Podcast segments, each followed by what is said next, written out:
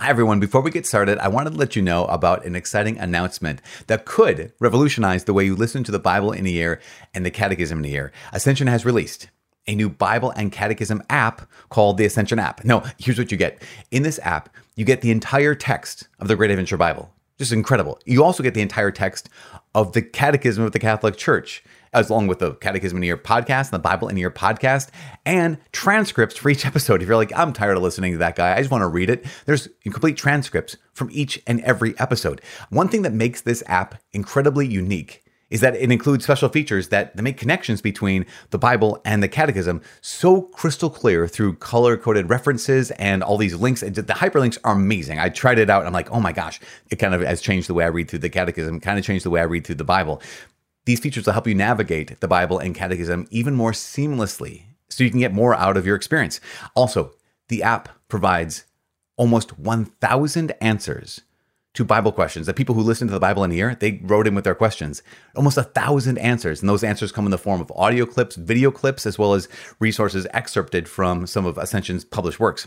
If you want to download this app for free, Super simple. Just go to the App Store and search for Ascension app. I am telling you, if learning about the Bible and the Catechism is important to you, then this app will change your life.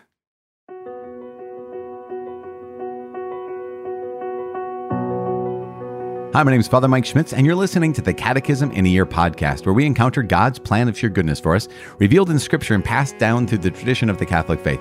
The Catechism in a Year is brought to you by Ascension. In 365 days, we'll read through the Catechism of the Catholic Church, discovering our identity and God's family as we journey together to our heavenly home. This is day 183. We're reading paragraphs 1341 to 1347. I'm using the Ascension edition of the Catechism, which includes the Foundations of Faith approach, but you can follow along with any recent version of the Catechism of the Catholic Church. You can also download your own Catechism in a Year reading plan by visiting ascensionpress.com slash CIY. And you can also click follow or subscribe in your podcast app for daily updates and daily notifications because today is day 183. We're continuing to talk about the great gift, the great sacrament of the Eucharist, and the fact that Jesus has given us this to do in memory of him. That's what we're talking about, that Jesus has commanded us to repeat his words and actions until he comes, which is not only ask us to remember what Jesus did, but to do it, to participate in it. And that is what we're talking about today. In fact, we're also going to talk about the fact that huh, this is so cool. There's this extended kind of, I don't want to say quote. That quote is too kind of a small of a word. It's a citation. It's a citation. That's what it is.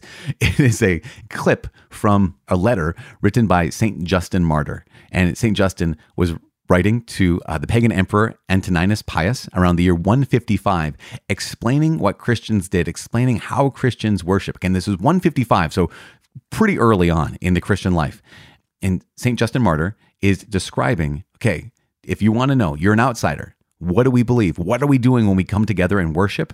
This is what we're doing. And that's going to be clutch, as the kids said back in the day, maybe in the 80s, something like that. It's going to be pretty important for us to understand this in order to know what's happening at the Mass now, 2,000 years later. The same thing, the same mystery, the same participation in the most amazing gift that God's ever given us. So, to prepare our hearts and minds for this, let's say a prayer.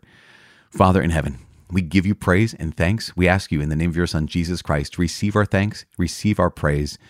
Help us to receive you. Help us to receive your Son's gift, the gift of your Son himself in the Eucharist, body, blood, soul, and divinity at every Mass we ever attend. Help us to participate in the worship of you, Father, as we continue to offer up the great sacrifice, once for all sacrifice of your Son to you in the power of the Holy Spirit that's given to us to participate in an unbloody way at every single Mass. Lord God, help us to put our whole heart, mind, soul, and strength into worship of you so that we can love you with our whole heart, mind, soul, and strength. For you are love and you are God. It all comes from you, it all goes back to you. You are all in all. May be praised forever, Father. We make this prayer in Jesus' name, in the name of the Father, and of the Son, and of the Holy Spirit. Amen. It is day 183. We are reading paragraphs 1341 to 1347. Do this in memory of me. The command of Jesus to repeat his actions and words until he comes does not only ask us to remember Jesus and what he did, it is directed at the liturgical celebration by the apostles and their successors of the memorial of Christ, of his life, of his death, of his resurrection, and of his intercession in the presence of the Father. From the beginning, the church has been faithful to the Lord's command. Of the church of Jerusalem, it is written in the Acts of the Apostles, they devoted themselves to the apostles' teaching and fellowship, to the breaking of bread and the prayers. Day by day, attending the temple together and breaking bread in their homes, they partook of food with glad and generous hearts. It was, above all, on the first day of the week, Sunday, the day of Jesus' resurrection, that the Christians met to break bread. From that time on, down to our own day, the celebration of the Eucharist has been continued so that today we encounter it everywhere in the church with the same fundamental structure. It remains the center of the church's life. Thus, from celebration to celebration, as they proclaim the paschal mystery of Jesus until he comes, the pilgrim people of God advances, following the narrow way of the cross toward the heavenly banquet, when all the elect will be seated at the table of the kingdom. The liturgical celebration of the Eucharist, the Mass of all ages. As early as the second century, we have the witness of St. Justin Martyr for the basic lines of the order of the Eucharistic celebration. They have stayed the same until our own day for all the great liturgical families. St. Justin wrote to the pagan emperor Antoninus Pius, who reigned from 138 to 161, around the year 155, explaining what Christians did. He wrote, On the day we call the Day of the Sun, all who dwell in the city or country gather in the same place. The memoirs of the apostles and the writings of the prophets are read as much as time permits. When the reader has finished, he who presides over those gathered admonishes and challenges them to imitate these beautiful things. Then we all rise together and offer prayers for ourselves and for all others, wherever they may be, so that we may be found righteous by our life and actions, and faithful to the commandments, so as to obtain eternal salvation. When the prayers are concluded, we exchange the kiss. Then someone brings bread and a cup of water and wine mixed together to him who presides over the brethren.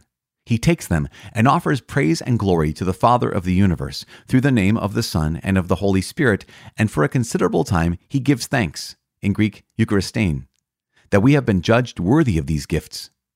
When he has concluded the prayers and thanksgivings, all present give voice to an acclamation by saying, Amen.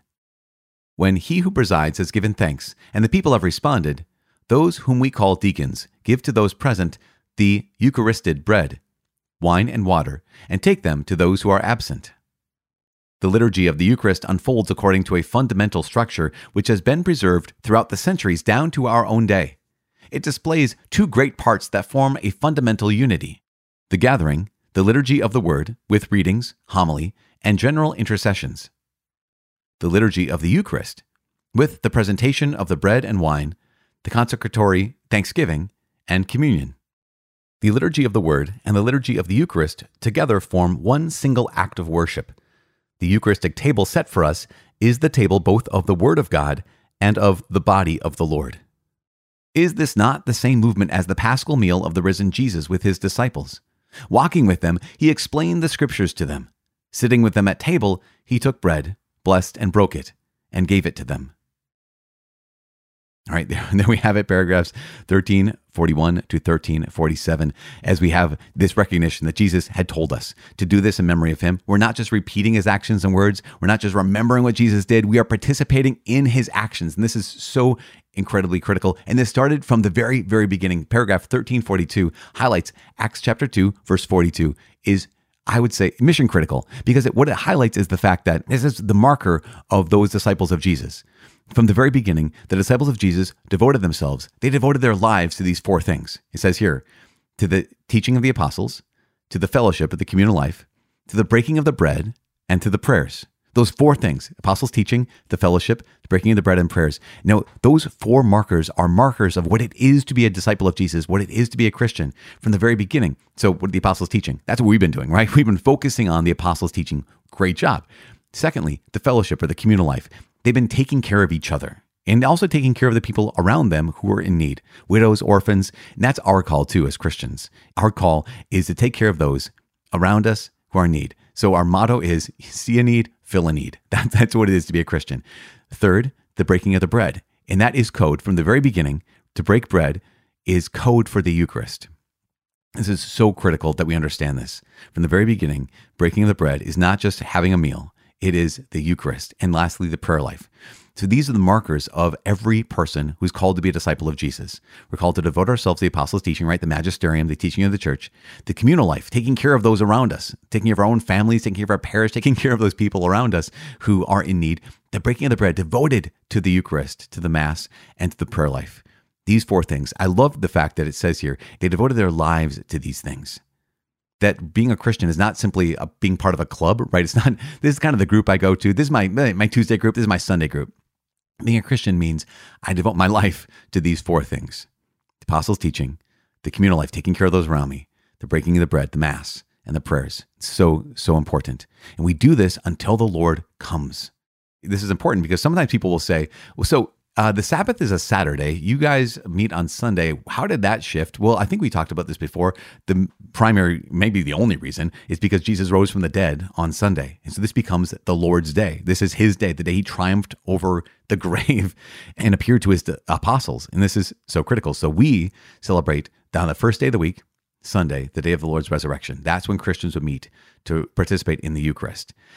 This extended quote this clip, as we said, the citation of uh, Saint Justin Martyr to the pagan emperor is not only valuable, I think it's it's invaluable, as they would say, because it shows from the very beginning in the second century, the year 155, that if you've ever been to Mass, he just described the Mass you've been to. But this is from 155. So sometimes people will think uh, that Catholics, you kind of, you know, the, what you guys do at Mass, uh, this is kind of a, you know, medieval invention, or this is kind of a, has been twisted over time. And the reality, of course, is that in every one of the rites uh, of the Catholic Church, they follow the same structure that St. Justin is describing. They were living from the very, very beginning. Now, Justin goes on to describe what it is we believe that we're doing when it comes to the Eucharist. In fact, in his first apology, right, his first defense, he writes this. He writes, This food we call the Eucharist, of which no one is allowed to partake except the one who believes that the things we teach are true and has received the washing for forgiveness of sins and for rebirth, and who lives as Christ handed down to us. For we do not receive these things as common bread or common drink, but as Jesus Christ our Savior, being incarnate by God's Word, took flesh and blood for our salvation, so also we have been taught that the food consecrated by the word of prayer, which comes from him, from which our flesh and blood are nourished by transformation, is the flesh and blood of that incarnate Jesus. That's a long quote, but I just, it is worth noting. A couple things here. Justin Martyr's giving us the structure, right, of the Mass. So we have, you know, kind of written down evidence that this is the tradition of the church given to the from the very beginning. But also, he states in his first apology the food we call the Eucharist, of which no one is allowed to partake except the one who believes the things we teach are true, has received the washing of, for forgiveness of sins and for rebirth, and who lives as Christ handed down to us. We recognize that, you know, sometimes people think like, well, as a, as a expression of solidarity, as an expression of hospitality, you just offer the Eucharist to anyone who, who wants it. Now, obviously, God's gift of salvation, God's gift of himself is for anyone who, who asks, but from the very beginning, there have always been some conditions. There's got to be initiation. There's got to be, you have to believe what we've been believing. We have to believe what, what we believe and have to be united. And this is so, so critical for us to understand that, yes, Jesus Christ died for all. He's given his Eucharist himself for all. And yet, we don't believe that this is just ordinary food. We believe that, even as Justin said, he says, we believe that this truly is the flesh and blood of that incarnate Jesus. And so, if someone doesn't believe that, or they're not united to the church, or not living as Christ taught us, for them to receive the body and blood of Christ is to be in danger of receiving condemnation on themselves.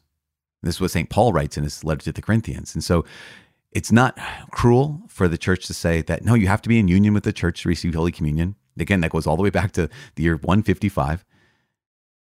It's not cruel, it's not excessive. It's actually, I believe, an act of love. Justin goes on to say, as I just said, that we do not receive these things as common bread or common drink, but as Jesus Christ our Savior, being incarnate by God's word, took flesh and blood for our salvation. So, also, we have been taught that the food consecrated by the word of prayer, which comes from Him, from which our flesh and blood are being nourished by transformation, is the flesh and blood of that incarnate Jesus, which is what a gift. That's all I all I can say. All I can say is what a gift. And so we have the two parts of the one liturgy, right? The liturgy of the word, where we have the gathering, the proclamation of God's word, explanation of that, intercessions, and then the liturgy of the Eucharist, where we bring the bread and wine, and we have the consecration and Holy Communion. Those two parts of the liturgy, the liturgy of the word and the liturgy of the Eucharist, form one single liturgy, one single act of worship. And that's we get to participate all the time. And I love this. At the end of Luke's gospel, they have the disciples on the road to Emmaus, right? They are downcast. This is the first day of the week. This is the first, this is Easter Sunday. And Cleopas and his companion are walking seven miles from Jerusalem to Emmaus. And Jesus appears to them, although they don't recognize him. So, what are you talking about? And they said, Don't you know the things that happened to Jesus the Nazarene? We had hoped that he would be the one to redeem Israel. And then Jesus points out, Did you not know Messiah had to suffer all these things so enter into his glory? And then, beginning with Moses and all the prophets, he revealed to them all that spoke of him in the scriptures. So that's the liturgy of the word, right? The proclamation of the word, explanation. They get to where they were going. They invite him inside, and then he took bread, blessed and broke it, and they, their eyes are open, and they recognized him in the breaking of the bread. So the liturgy of the Eucharist. And so in the road to Emmaus, that story, you have the liturgy of the Word and the liturgy of the Eucharist, and that's, as we say in Minnesota, pretty neat. so here we are today, you guys, day 183. You know what this is? You just made it past halfway. Because here we are at the end of day 183. You made it past halfway, unless I'm bad at math, which I am, but I think this is it. I think this is the day. So, congratulations, you guys. Uh, well done. I'm praying for you. Please pray for me. My name is Father Mike. I cannot wait to see you tomorrow. God bless.